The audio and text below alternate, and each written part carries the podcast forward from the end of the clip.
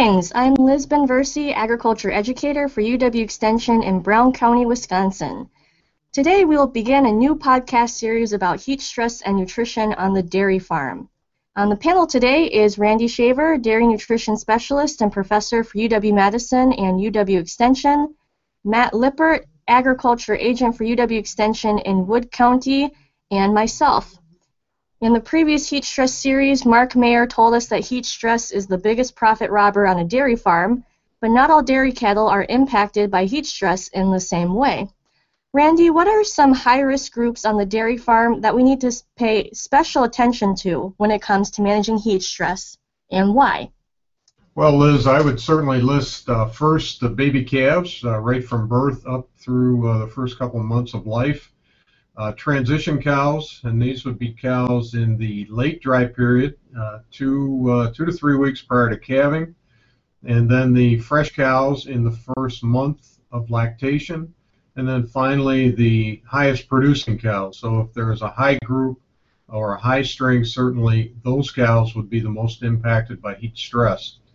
In terms of the reasons why, these are uh, animals that all have uh, a great de- uh, degree of stress. they have high growth requirements in terms of the baby calf. You have the stress of calving uh, on the transition cow, and then you have the lactational demands of the fresh cow and the high producing cow.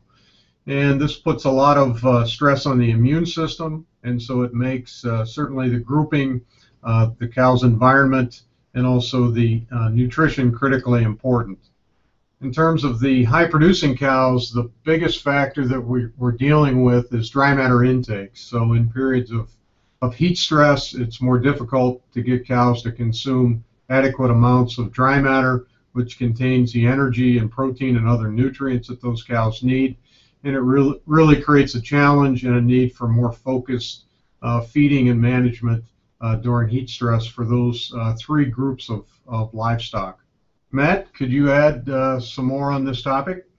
Well, thank you, Randy. I, I think uh, uh, you nailed the, the groups that are most critical. If I, I could think of any others to add, uh, certainly we do have hospitals or, or, sick pens on farms, and if we have cows that are uh, fever or uh, currently suffering especially pneumonia or have been challenged with that maybe as a calf, any animals that respiratorily are compromised, uh, cows uh, like mastitis cows, metritis cows, uh, they're not going to deal well with heat either. And another group I can think of is um, if we have uh, animals that uh, just our housing situations uh, can't get the like protection from radiant heat, don't have shade, possibly animals that are um, outside or pastured or whatever these animals, uh, even though often those animals are not uh, the highest performing groups,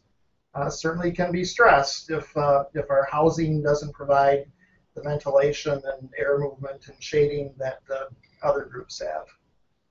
So Liz, did you have anything to add to uh, groups that are affected by heat?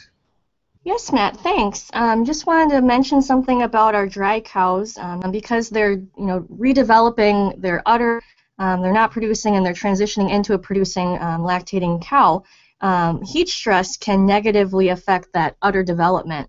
And so what, when that happens, what we see is a decreased milk yield in the next lactation uh, because that udder hasn't been built back to its real full potential. And thank you again to our wonderful panel today.